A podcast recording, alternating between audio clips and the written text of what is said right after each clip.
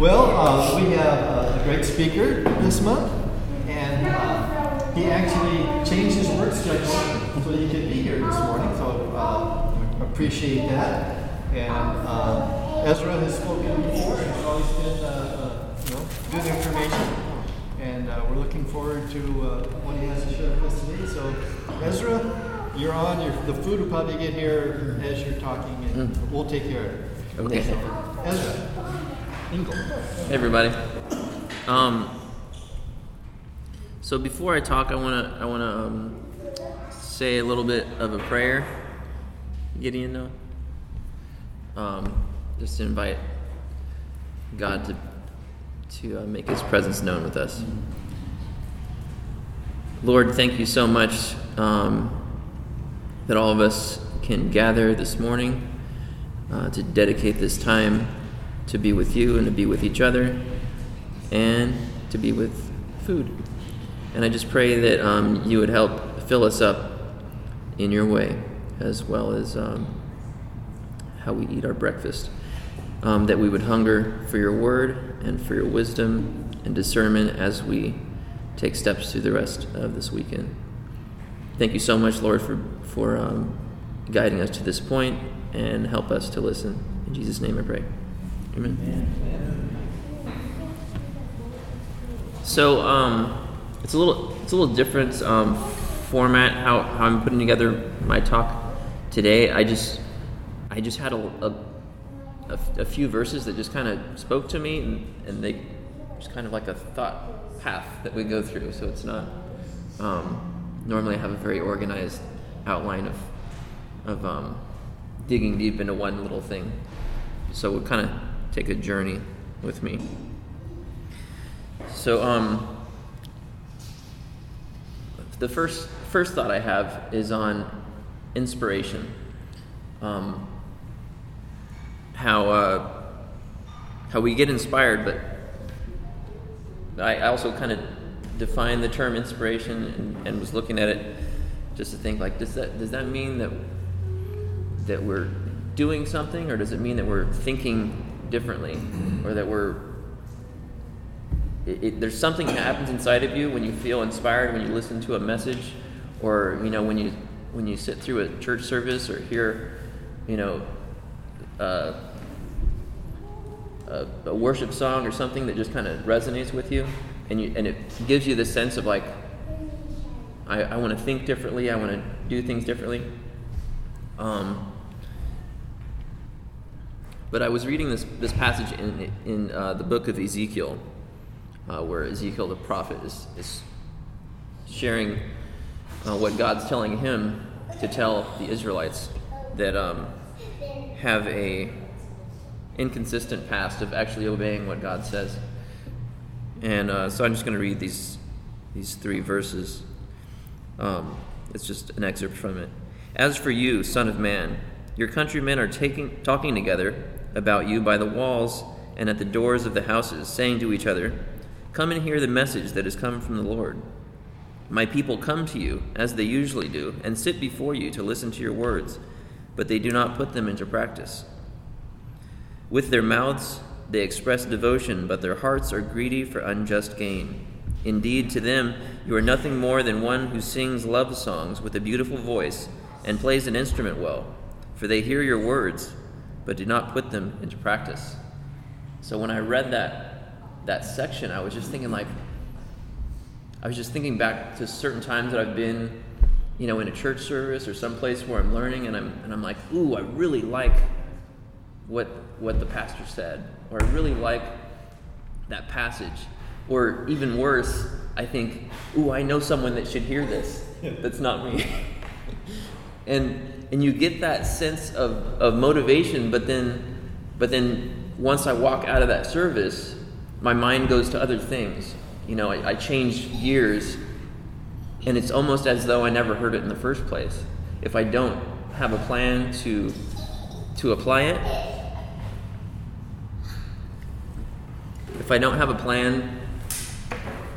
it, or make any decision, then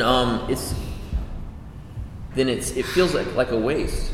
I mean, it might still sit there latently, like to be brought up, you know, when you get a reminder about it.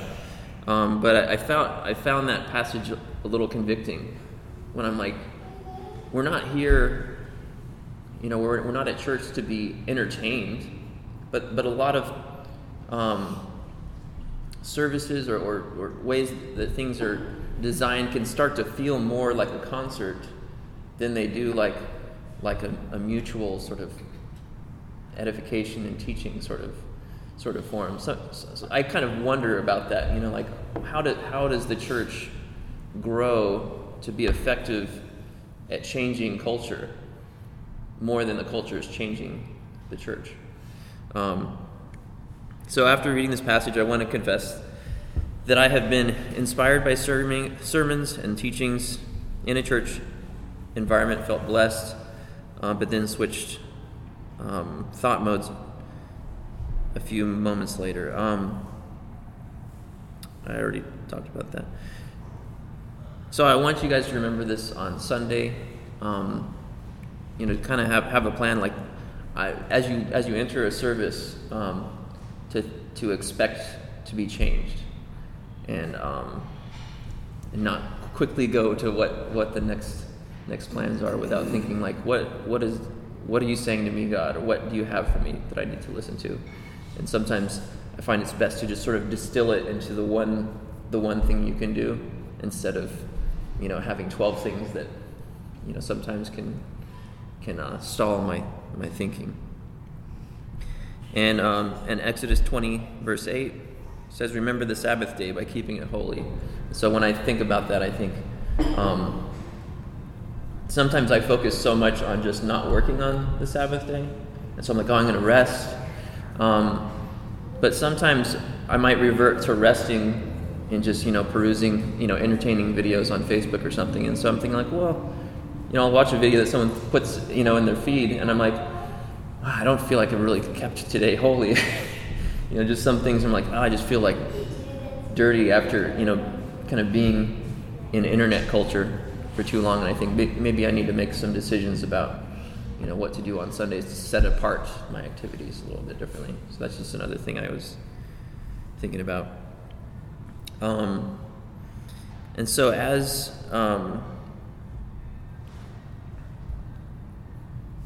So on Sunday, think about something that you might do or think that might make God smile, and remind yourself what you learned on Sunday, and pray for God to lead you in understanding His specific will for you, not just for the whole church, but what is God saying to you? There's that personal word that only we hear. What does God want you to say yes to in your life? What does God want you to say no to? Who does God want you to share your story with? And who does God want you to be more available to? So there's a lot of things that we kind of do just because it's a sequence of habits. And so Sunday is kind of a time that I stop and sort of reflect on, do I like where my life is going? Do I feel like, you know, God is proud of where it's going? And it's kind of my little weekly, at best, you know, reminder when I'm not in that haze of, you know, forgetting what I just learned. The next topic is about salvation. In Romans chapter 10, verses 8 through 13, it says, "But what does it say? The word is near you. It is in your mouth and in your heart. That is the word of faith we are proclaiming, that if you confess with your mouth Jesus is Lord and believe in your heart that God raised him from the dead, you will be saved. For it is with your heart that you believe and are justified, and it is with your mouth that you confess and are saved.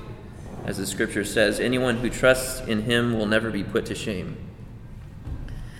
For there is no difference between Jew and Gentile. The same Lord is Lord of all, and richly blesses all who call on him. For everyone who calls on the name of the Lord will be saved." So when I read this passage in Romans, I think about how at first it seems so simple to accept God to be saved. It doesn't have to be a lengthy process for the actual technical, maybe if you look at it as a toggle switch, which probably isn't the best illustration, but it's very simple. I mean, there's a thief on the cross that accepted Christ, and he didn't have to go through a lot of, rituals and liturgy for that to happen. It was just believing that Jesus could save and confessing with his mouth. That was all that he needed. And so it seems like it could be very simple, but it also could be very hard because it involves believing and it involves trusting. And those aren't always the easiest things for some of us to do. We might be able to take some information and consider it, but going from considering something to actually trusting it, to putting both all of your weight in both feet, standing on the other side of that line, is a huge undertaking for a lot of us. And I find that as I go through life, and I feel wronged, or I feel like I've put my trust in the wrong things and felt like I was on the wrong side of something, it sort of makes me maybe a little bit more cynical, a little bit more skeptical before trusting something new. And so we don't want to take that for granted. If you were raised, believing, in the Bible, and you talk to someone else who hasn't, and they're, similar age to you, it might be a lot tougher for them not having the spiritual foundation that some of us, were raised with. But God is patient, and He's pursuing those He's chosen to redeem. I think that's all of us. Once we accept this and believe it, we just have to confess this out loud so others can hear. So that's kind of that next step. It's like you believe, but that's kind of like that final test. It's like, are you willing to say it to other people, or do you just keep it all inside? And I think there's some power in actually verbalizing our faith, even if we're a little bit more introverted than others. The next topic I wanted to touch on was sin. So I'm saved, but I still have a propensity to sin. When I say, do, or even think things that I know God is not happy about, I feel awful. I feel like a fraud or a hypocrite. I feel like God must be embarrassed for me to be associated with His name. When my mind is clear, I quickly pray for forgiveness and turn my focus back to Him. In this passage in Ezekiel, again, kind of near that other passage that I read about not applying what we learn. In chapter 33, verses 10-11, it says, "Son of man, say to the house of Israel, this is what you are saying.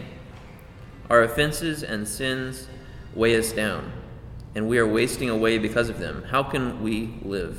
Oh, how then can we live?" And so say to them,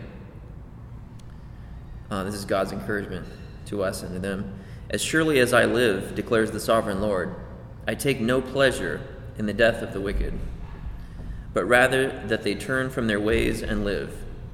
Turn from your evil ways. Why will you die, O house of Israel?" And so the part in that passage that really jumps out to me is when God says, "I take no pleasure in the death of the wicked." Some people, they look at sin and judgment, like how could a good God let people, go to destruction? But He doesn't take pleasure in that. This is something that He's trying to save us from. That's why He sent His Son. And so God wants us to turn away from evil and live. So how can we do that? I mean, it's sometimes easier said than done. Some things that we read in the Bible, we're like, okay, I get it. But when we actually apply it, or try to apply it, that's when the challenge, really comes.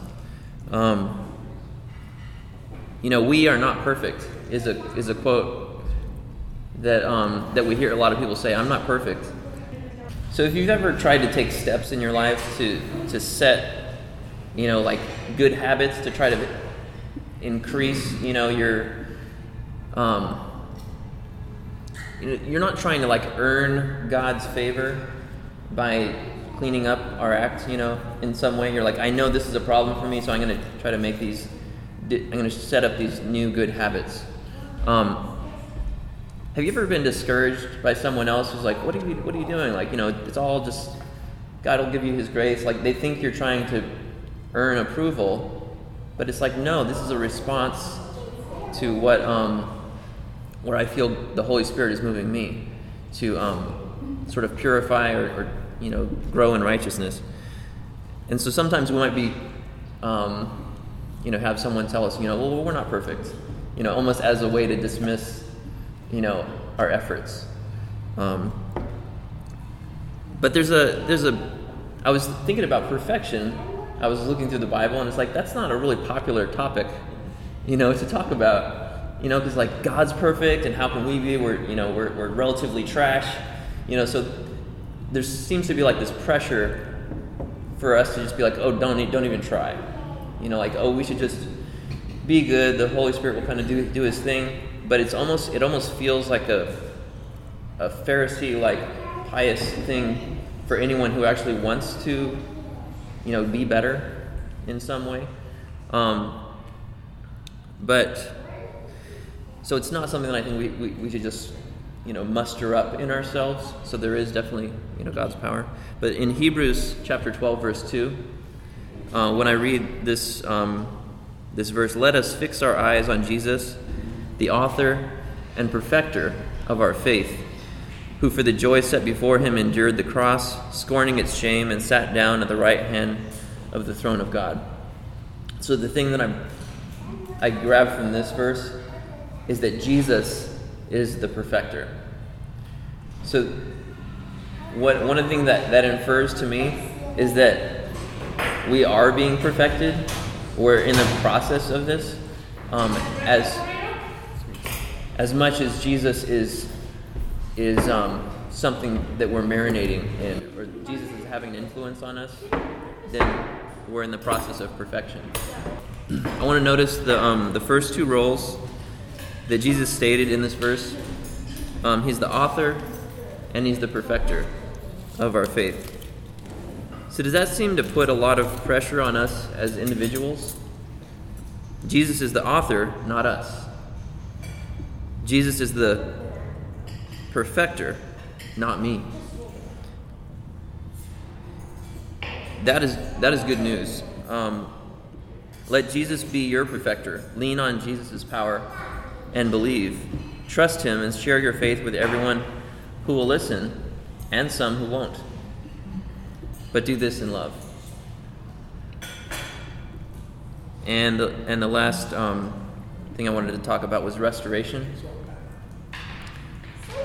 There's some brothers and sisters who used to be with us, sharing the table with us and worshiping together with us, and are not walking together with us for some reason or another.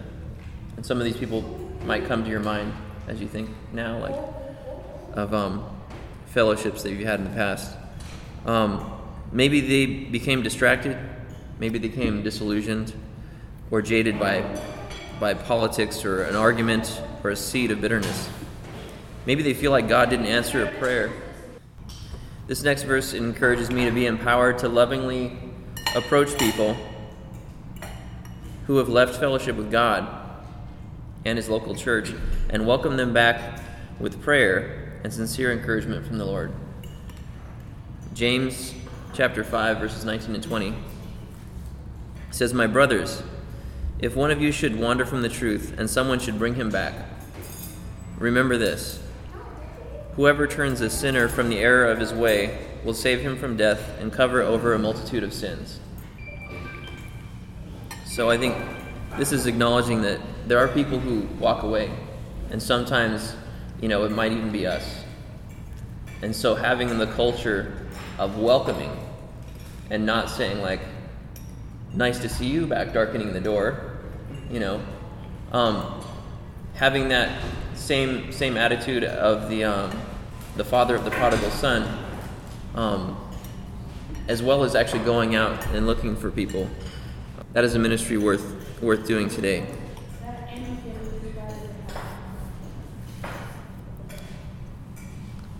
And so my final the prayer that I have for all of you here listening is that when you approach those who have wandered from God, treat them as you would want to be treated. As brothers, may your faith strengthen my own, and also strengthen and encourage the faith of my children, and may your faith inspire new faith in my friends and co-workers who will come in the future, once the Holy Spirit moves them and I also invite them. Thanks for listening to the Holy Word of God that I shared, and also to the particular message and thoughts given to me as I prepared this message. I hope you thoughtfully will remember the Sabbath day and keep it holy, remembering that Jesus is the only perfecter of my faith and yours. He is also the author of our faith, and his story is not yet complete in us. Let us pray and cooperate in the story having a great ending. Thank you. Let's give him a hand.